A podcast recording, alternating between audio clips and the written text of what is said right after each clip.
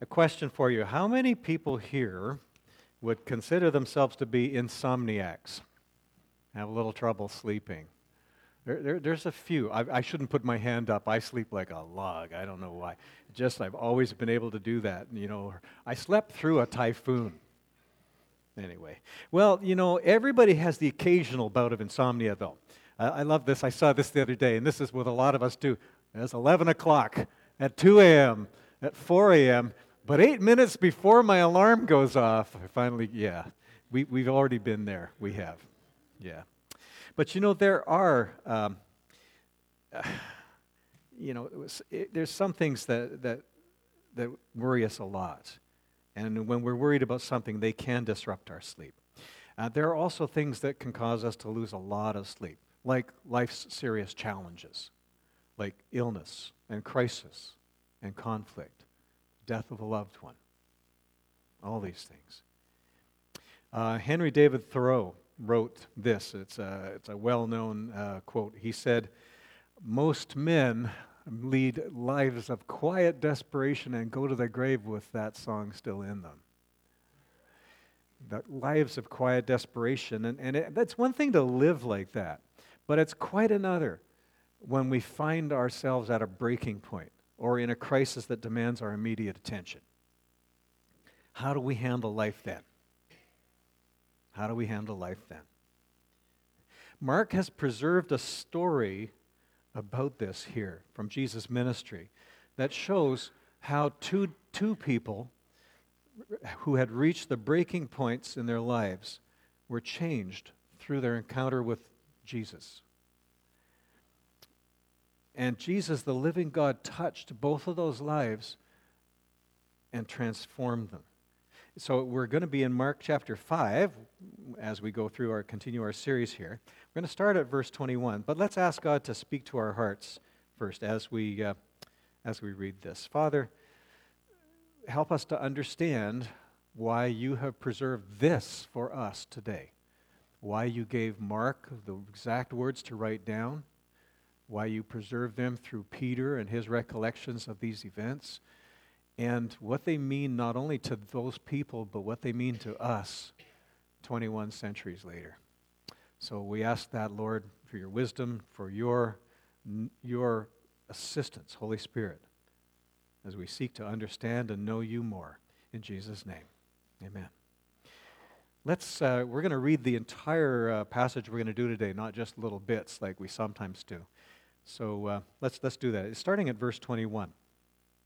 It's an interesting story because there's a main story that is a thread through this the rest of the chapter and in the middle of it there's another story plunked down that's kind of a not an excursion but but also relates to what we're speaking about today verse 21 when jesus had again crossed over by boat to the other side of the lake a large crowd gathered around him while he was by the lake then one of the synagogue leaders named jairus came and when he saw Jesus, he fell at his feet. He pleaded earnestly with him My little daughter is dying. Please come and put your hands on her so that she will be healed and live. And so Jesus went with him. A large crowd followed and pressed around him. And a woman was there who had been subject to bleeding for 12 years. She had suffered a great deal under the care of many doctors and had spent all she had. Yet, instead of getting better, she grew worse. And when she heard about Jesus, she came up behind him in the crowd and touched his cloak because she thought, if I just touch his clothes, I will be healed. Immediately, her bleeding stopped, and she felt in her body that she was freed from her suffering. At once, Jesus realized that power had gone out from him he turned around in the crowd and asked, Who touched my clothes? You see the people crowding against you, his disciples answered, and yet you can ask, Who touched me? But Jesus kept looking around to see who had done it. Then the woman, knowing what had happened to her, came and fell at his feet, and trembling with fear, told him the whole truth. He said to her, Daughter, Your faith has healed you. Go in peace and be freed from your suffering. While Jesus was still speaking, some people came from the house of Jairus, the synagogue leader. Your daughter is dead, they said. Why bother the teacher anymore? Overhearing what they said, Jesus told him, Don't be afraid, just believe. He did not let anyone follow him except Peter, James, and John, the brother of James. When they came to the home of the synagogue leader, Jesus saw a commotion with people crying and wailing loudly. He went in and said to them, Why all this commotion and wailing? The child is not dead, but asleep. But they laughed at him. After he put them all out, he took the child's father and mother and the disciples who were with him and went in where the child was. He took her by the hand and said to her, Talitha cum, which means, Little girl, I say to you, get up. Immediately, the girl stood up and began to walk around. She was 12 years old.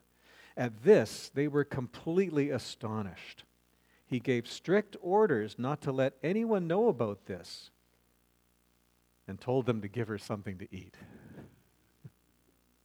Even worrying about that. You're probably hungry. Go have something to eat. Wow. May God add his blessing to the reading of his word. I love these stories together. You know, I, I don't know if there is anything more gut wrenching and distressing to a parent than to have a sick and possibly dying child, except perhaps a spouse in the same situation. That, that's Jairus' story. He's a desperate man.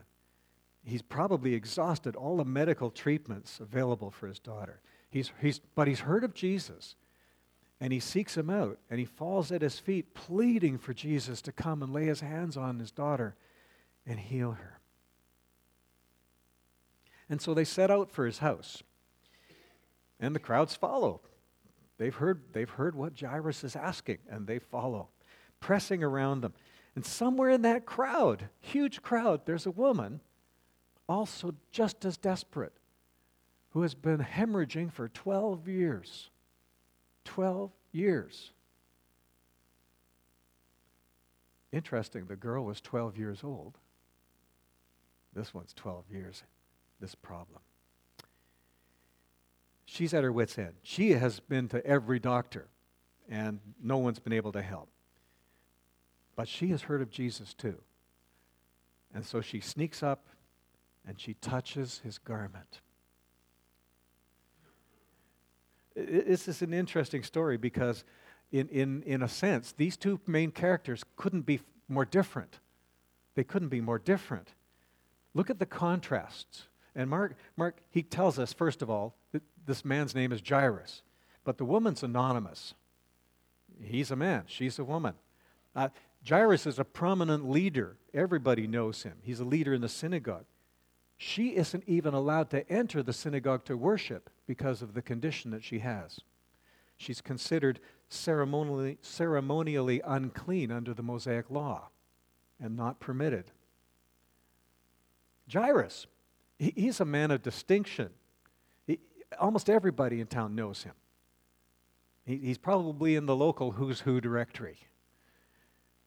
Who, what about her? She is separated from her community because since she has this condition, no one is supposed to have contact with her or even anything that she has touched, or they will also become ceremonially unclean. Jairus, he, he's honored. The woman, she has none. She's a social leper. She's, she's probably been judged by most of them because they believed very strongly that chronic illness was, was a punishment for sin. And so they're saying, there's a reason that you've got this woman. And because of who Jairus is, he can approach Jesus directly he can come right and kneel before him. Though he still does show, I notice he still does show proper respect to the teacher, by, by kneeling at his feet, falling at his feet. But the woman, she shouldn't even actually be in the crowd. She shouldn't even be there. So she has to sneak up just to touch his garment. Doesn't feel worthy of even approaching him directly. And last, Jairus, well, he's a man of means. I mean, he's a leader, he's a prominent guy in the community, has a large household, servants who come to tell him later about his daughter. Woman has empty pockets. She has taken every penny that she has trying to get cured, and nothing's worked. So they're very different people, but there are three, there are four common threads in this story. There are four common threads between them, uh, despite their differences. They, the, first of all, they're both desperate. They are both desperate people. There's an urgency to each of their stories. Second, um, both Jairus and the woman, have, they've run out of options. They are run out of options. The physicians haven't been able to help in either case. But the biggest common thread is this Jesus brings Jairus' daughter back to life and the woman's bleeding stops immediately when she touches the edge of Jesus' garments. Jesus heals in both of these situations. Why? Well, that's the last of the shared threads because they both are demonstrating faith. They both demonstrate faith by coming to Jesus.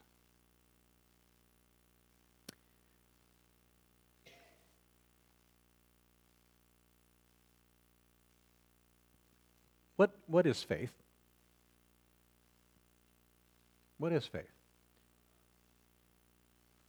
Is it, is it just a matter of correct belief? What makes faith effective? In Hebrews, the right, the anonym, we don't know exactly who wrote Hebrews, but in 11, Hebrews 11, chapter 1, the writer there says, he describes it as faith, as he says it is confidence in what we hope for and assurance about what we do not see.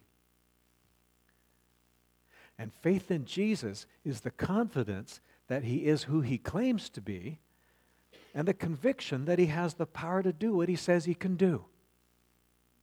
Yeah. I didn't put that down as a point, but if you got some margin space, I thought, I should have put that on the, I should have put it on the overhead. But that's the case, that's the truth of it. Confidence that he's who he claims to be and that he can do what he says he can do. And so, Mark, he's put these two stories together intentionally to show us th- that Jesus acts in both cases when faith is present. He heals the woman. Her condition is no barrier to him. He also heals the official's daughter, the synagogue leader's daughter. Now, when, when we talk about healing, sometimes questions pop into our heads. And, and sometimes sort of images pop into our heads. Like crusades with wild eyed faith healers smacking people on the forehead and yelling, Heal!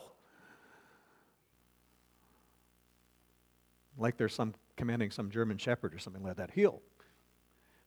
Now, it's some, let's, I'm, regardless of the sometimes tasteless and sometimes phony examples that we, we've seen, God still heals today. God still heals today.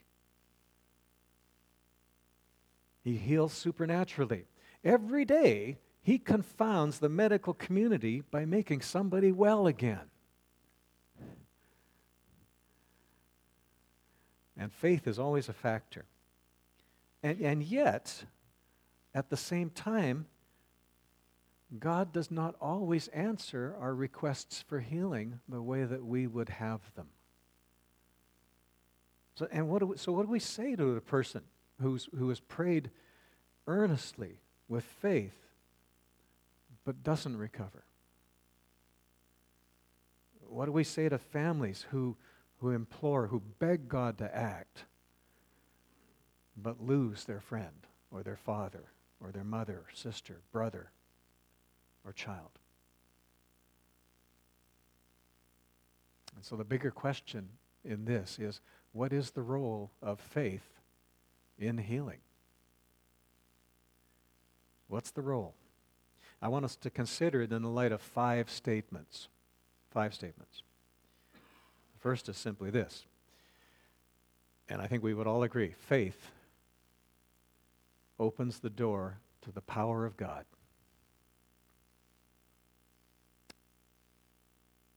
How powerful is God? All powerful. Yeah, very much. Uh, Paul, I love Paul in his letter to the church at Ephesus. He's, he's trying to describe God, and he runs out of adjectives. So he uses four different words for power, and, and he's trying to describe it. And he says, he says, he prays that they might know, that we might know, the hope to which he has called us, the riches of God's inglorious, in, glorious inheritance in his holy people, and his incredibly great power for us who believe. And he goes on, he says, that power is like the mighty strength that raised Jesus from the dead. And he uses all these different words for power. The power that raised Jesus from the dead, the power with which Jesus rules the universe today. Never mind Energizer Max. Never mind uh, Duracell Ultras. God's got the power to heal. He has the power to heal what humans, humans can't heal. He has the power to give us eternal life. He has the power to alter even natural events, as we've already seen in Mark. Who do you know that can walk, stand up in a boat and tell the waves, shut up and sit down, and they go calm? Not me. Not me. Faith is a big factor in healing. Uh, a little while later, actually, after uh, in Mark, next next chapter, Jesus is going to go to his hometown in Nazareth. But Mark says that he could not do many miracles there except lay his hands on a few sick people and heal them. But it also says he was amazed at their lack of faith, and he put those two factors together. Faith has to be present. T- take another look at today's story. Faith is present. Both, both Jairus and the unnamed woman have it. They don't come to a position of faith in Jesus after the healings. They have a prior faith that brings about and allows Jesus to work. Faith honors God, and God honors faith. The story from the life of missionaries. I love these old 19th century missionary photos because they all look so cheerful. And I think it's because they probably had to sit still for like 30 seconds until the guy closed the little window on the silver plate. But they, they all just look so. He's almost got a smile, actually. He looks a little like Jim Reimer, don't you think? If Jim had a big, big millennial beard, I think that would be Jim. Anyway, Robert and Mary Moffat, uh, career missionaries in what was called Bechuanaland back then, but it's now Botswana in Africa. After 10 years without a single person coming to faith, 10 years, very little encouragement, their mission board be, talked, started talking to them about closing down the project. But the Moffats said no. They felt in their hearts that God was at work, and so they stayed. Two more years went by. No more, no converts, no conversions. And one day, a friend from England wrote that she wanted to mail them a gift, and she asked what they'd like. So Mary wrote back, Send us a communion set. I think we might need it soon. It's not what I'd ask for. Send us a communion set. Well, God honored her faith. The Holy Spirit began to work, and within a short time, six people had, had made decisions to follow Jesus. So they set a date for the first communion service ever held in Bechuanaland. First one ever.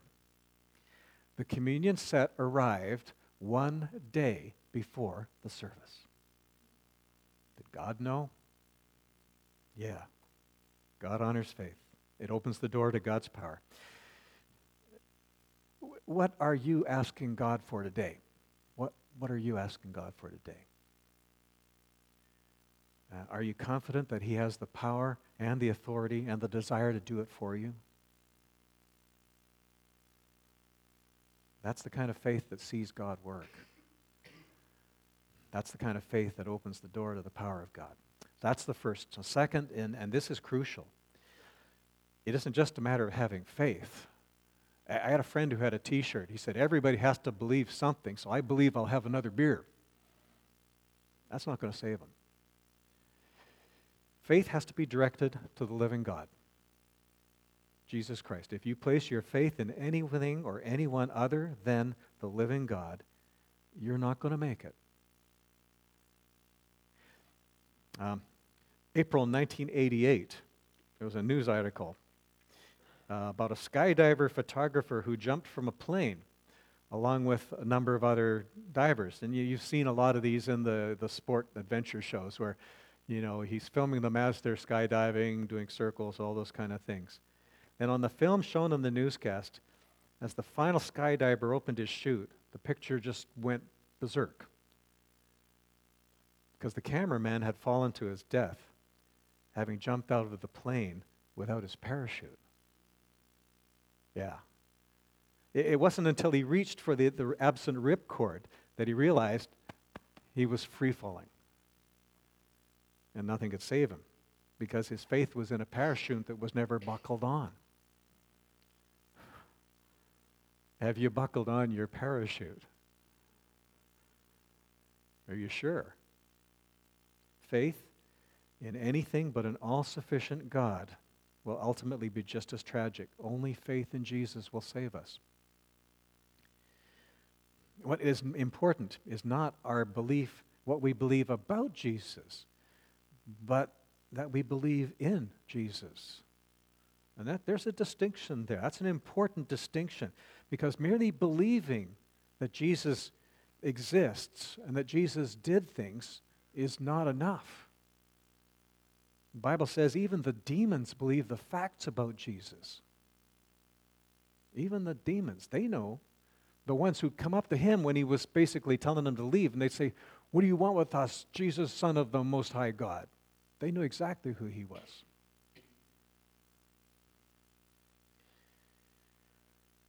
Belief in Jesus. That's what the woman had. She said, and Mark records that if I just touch his clothes, I will be healed.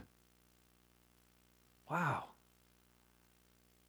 Notice Jesus' response to her. He, looks around. I wonder if he knew that power had gone out from him, that he couldn't have identified the woman anyway. Perhaps it was for our benefit. He looks around, he finds she comes up, she tells him the story and, and, and admits that she's the one, and he just says, Daughter, daughter, your faith has healed you. The word, the word he uses here isn't actually the usual word for healed. It's a word that also can be translated saved, rescued. And, and it's in a, in, a, in a verb form. The grammarians, the, the Greek grammarians in the crowd will understand this. He's in a verb form called the perfect tense. It's, an, it's a, a point of action in the past with ongoing effect continually. Starts here, keeps going. Your faith has saved you. And imagine, as imperfect as that faith was, that it was enough for God to save her. But imagine how sweet those words must have sounded to someone who had been an outcast for 12 years. Daughter. Daughter. I think his words had a powerful effect on Jairus, too, who was watching this all unfold. Because Jairus had that same kind of faith when he first approached Jesus. He said, Jesus, please, oh, it's at the beginning of the chapter. It's kind of, yeah, um, 23, verse 23 put your hands, Jesus, please come and put your hands on my daughter so that she will be healed and live. He didn't say, there's no doubt, he didn't say, come and try and maybe perhaps you'll be successful. He knew that if Jesus went with him, his girl would recover, her sickness would go. So it has to be in the one person who can effect the change. It has to be in the living God. Third, propels us, moves us to overcome obstacles. Now, that woman had a really big obstacle in her path. She had people, she had a huge crowd, even to try to get to Jesus and, and, and touch that garment. Uh, she shouldn't even have been in it. So she had to overcome, in order to do this, she had to put aside any sense of shame that she had or the fear that she might contaminate Jesus or others by touching them. But she did it. I wonder how the report from the servants affected poor Jairus. You know, I mean, he knew his daughter was desperately ill and dying. And, and as he's been waiting, while, and now he's waiting while Jesus stops and talks and allows and, this, and pronounces this woman healed. And he's probably thinking in his mind, come on, we got to go, we got to get there.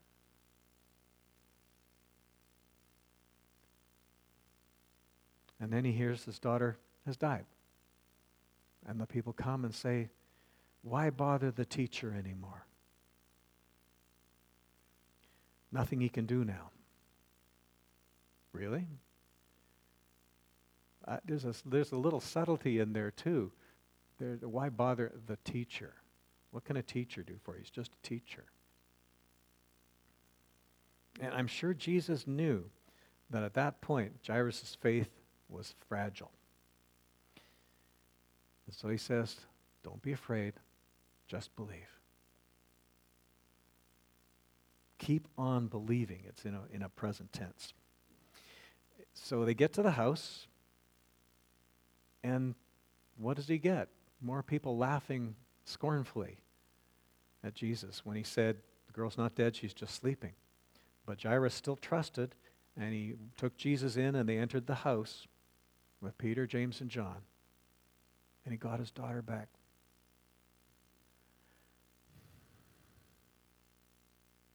Faith gives us the, the, the push to overcome obstacles. Does. But more important than that, this is our, our fourth point. Genuine faith always pushes, it always, uh, it always produces action. Action. We have to act.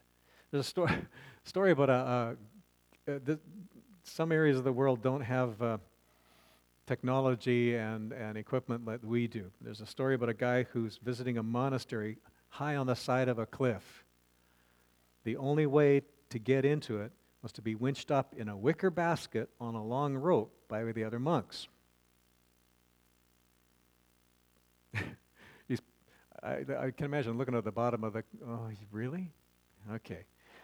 On the way up, He's, he's a little nervous, and he notices the rope is actually getting pretty frayed. Pretty frayed. And so he asks the monk, um, How often do you change the rope? And the monk says, Every time it breaks.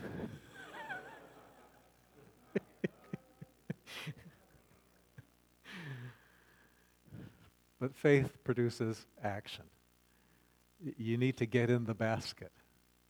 You know, sometimes uh, you have to, another way of putting it, uh, trying to get to something, a lovely piece of fruit on a tree, sometimes you have to go out on the limb to get to the fruit.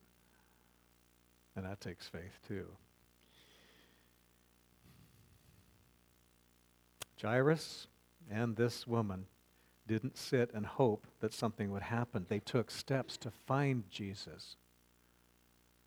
They were active, they weren't passive. Yeah, we know we, Scripture encourages us wait upon the Lord. Be quiet, be still. Wait upon the Lord. Yes, of course. We know also we're supposed to rest in and trust in God's grace and mercy. But yes, we also need to step forward in faith and act. We ask in faith that God will work. We don't have the power to heal. Only God can heal. Sometimes God heals through his human servants. But whether it's through physicians or brought about supernaturally in a moment, all healing is from God. All healing is from God. But maybe, just excuse me a sec.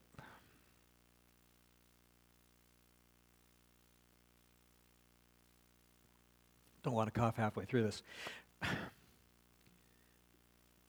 That, you, that, might, that begs another question, though. Suppose if we, we have faith and we pray, and the sick person doesn't immediately rise up whole and healthy. What's wrong? Some people will tell you, oh, maybe you didn't have enough faith. I don't think that's correct. But the question, the bigger question is must God answer our prayers in the way that we want?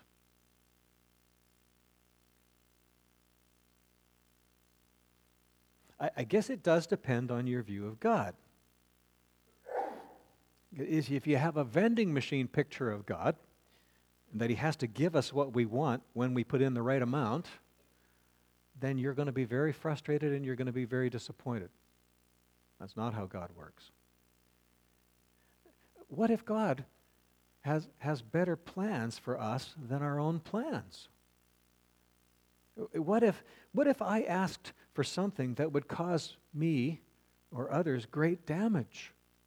Or, or if I asked for a longer life, it, but it would mean a life filled with grief greater than what I'm going through right now. I would rather follow a God who overrides my requests if, if he says they're not in my best interest than have a God who just gave me everything I asked for. I don't always ask with the right motives. I sometimes ask without careful thought and consideration. God knows best. I, I don't see the whole picture. I don't see the complete picture. God knows best. So, final point if there's any healing asked for in faith, it is always, it has to be seen, considered in the context of God's sovereignty. God's sovereignty.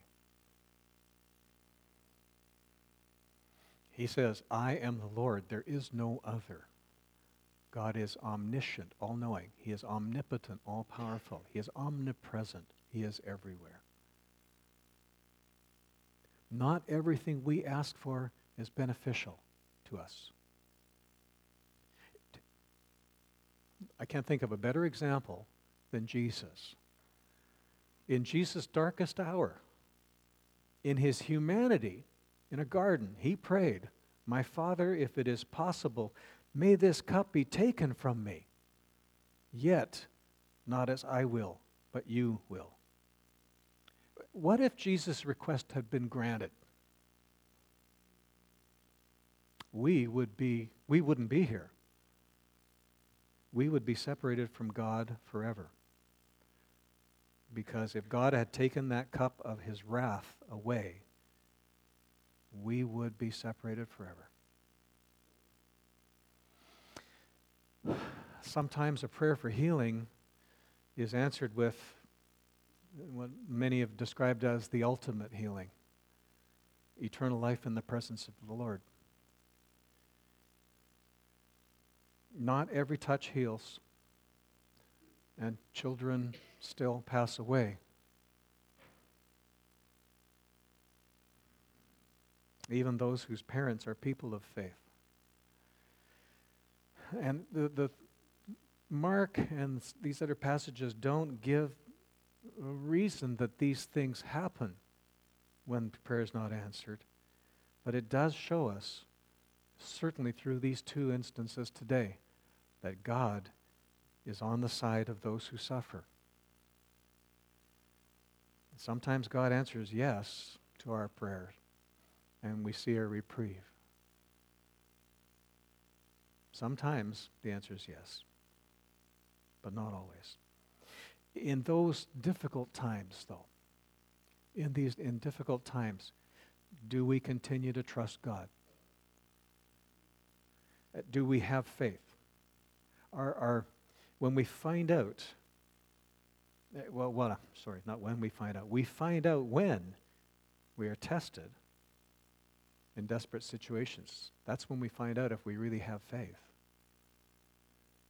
The way we react to crisis and illness reveals uh, a considerable amount about how we perceive God and what we believe about God.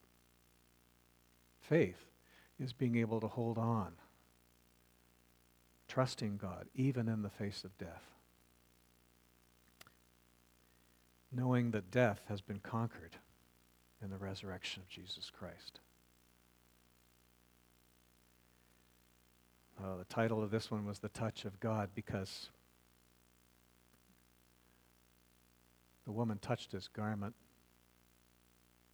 but Jesus knew that she was coming to him in faith. She was touched by God.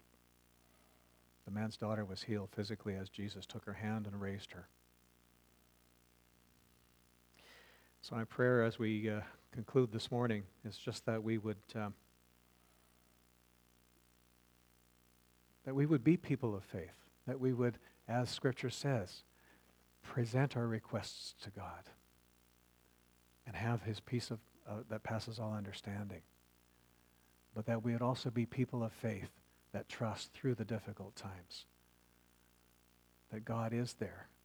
God understands. He is on our side.